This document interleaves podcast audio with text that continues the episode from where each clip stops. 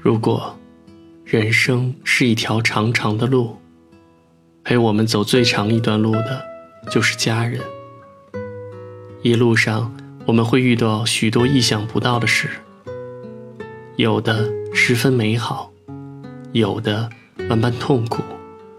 每一段路，也各自会有与我们并肩同行的人，伴我们度过不同的生命时刻。而家人，很少与我们并肩同行，总是在一定的距离之外，或前或后，不在圆的核心。却始终不曾离开圆的范围，像是一种莫名的坚持，仿佛只要一同站在圆里，即使保持沉默，也能给予束淡淡的光，在我什么都看不见的时候，陪我继续安心向前。我在日本导演石之愈合的电影《横山家之味》中，看见了这道隐微的淡光。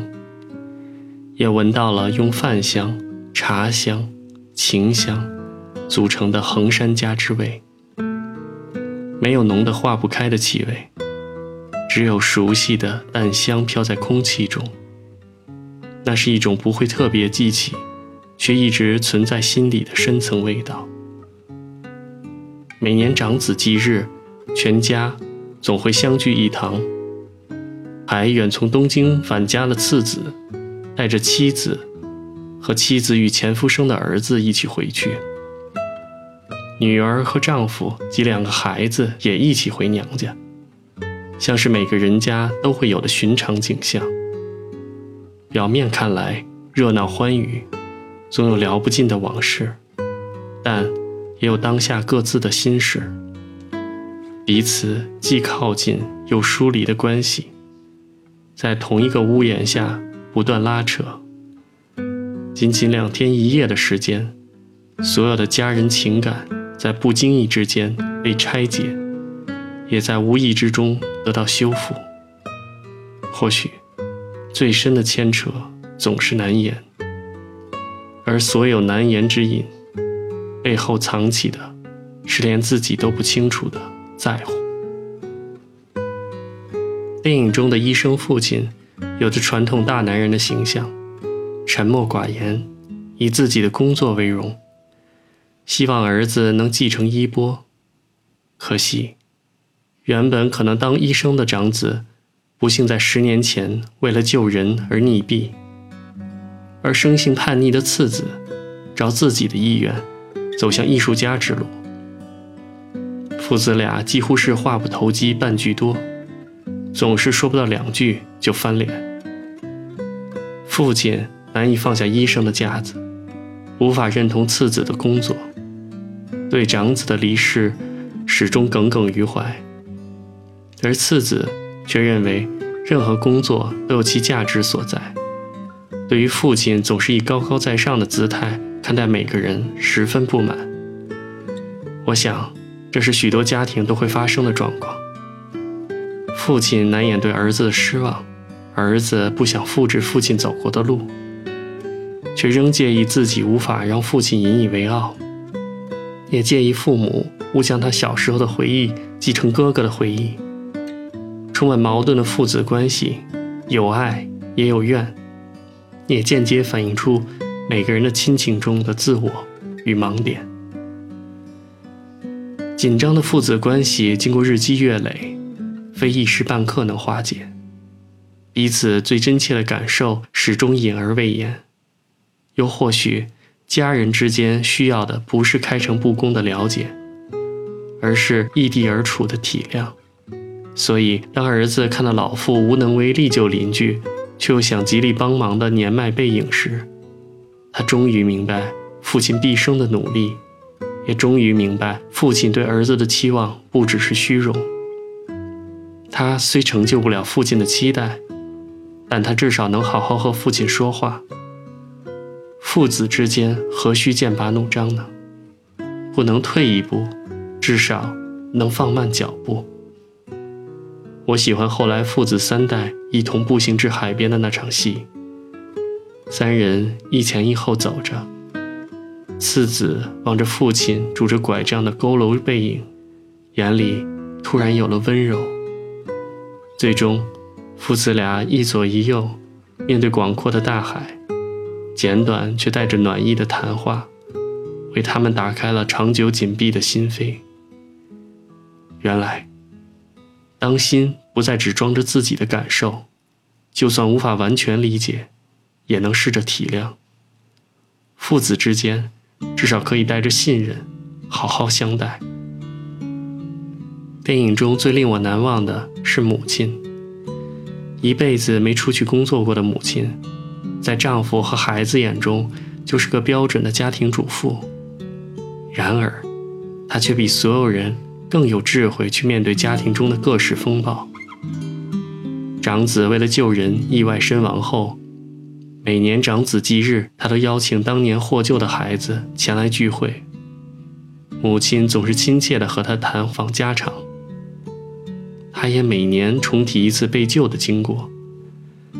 次子不忍每年为那孩子重提伤心事，希望母亲不要再让他来了。母亲却冷冷地说：“十年就忘记一个人也太快了。要是没有一个痛苦的人，痛苦的人就是我们。”看到这里，我深切感受到母亲心里难以平复的伤痛。原来，怨愤始终都在，遗憾让遗忘无处生根。无所谓原不原谅。不管过了几年，对一个母亲而言，失去孩子的痛苦永远都在。他只能想办法让自己好过。另一个难忘的画面是一向冷静自制的母亲，在长子忌日那晚看到飞入屋里的蝴蝶，他再也控制不住对儿子的思念之情。他一心认定那一定是长子的化身。老母亲不顾一切追逐蝴蝶的深情，令人为之鼻酸。这一刻，她终究只是一个思念儿子的平凡母亲。对夫妻关系的处理，更能看出母亲的过人之处。电影中最妙的一场戏，是父母和次子一家人共进晚餐，席间谈到喜欢的音乐，父亲笑说以前带母亲看音乐会。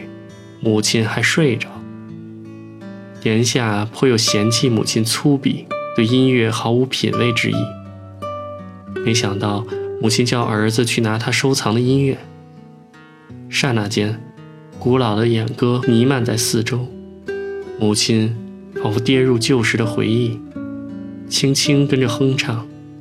只见父亲尴尬的猛扒饭，一句话再也没有。后来，父亲隔着浴室玻璃问起母亲何时买了那张唱片，母亲淡淡的说：“那时带孩子要去那个女人家，在门外听到这首歌，我听见你在屋里的声音，也就不便打扰。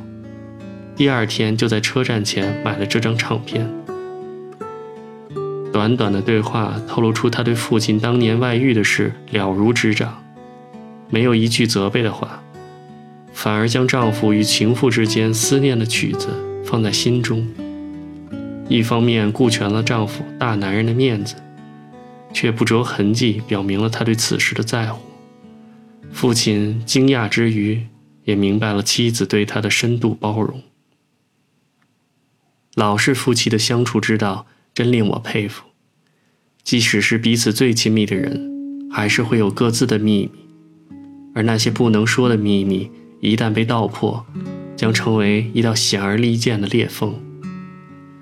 母亲选择把裂缝隐藏起来，继续好好生活。她成全的不只是丈夫的情感，更是一个完整的家。因为在家庭关系中，她不但是妻子，她也是母亲。由此看来，衡山家真正的支柱其实是母亲。我最喜欢最后老夫妻俩相携走长长阶梯的背影。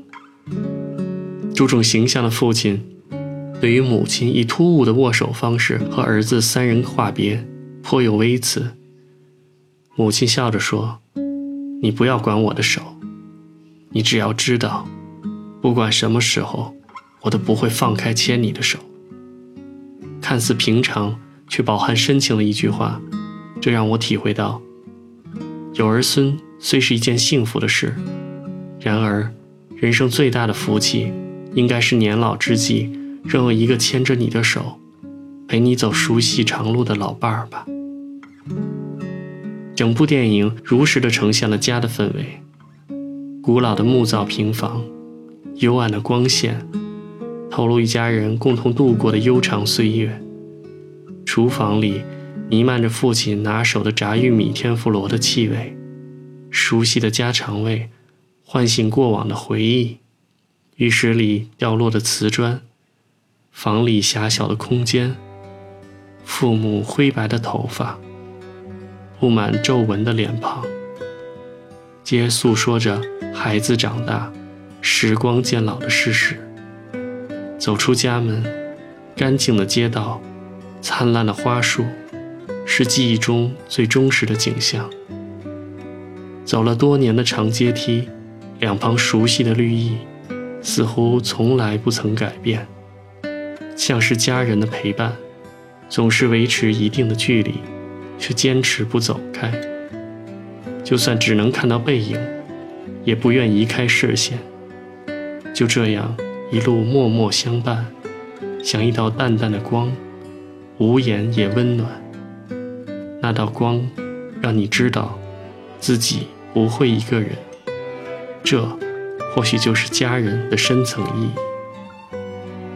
看着这些不断重复的熟悉画面，我感受的。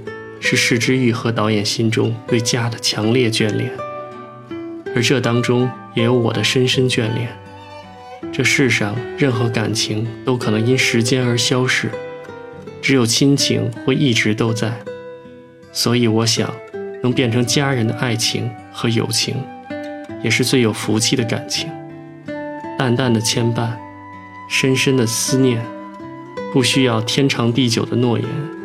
只要安静陪我走人生长路，用清澈的心为我照亮前路，让我知道，即使全世界的灯都熄灭了，我心中总会有光，而那光里，一定有你。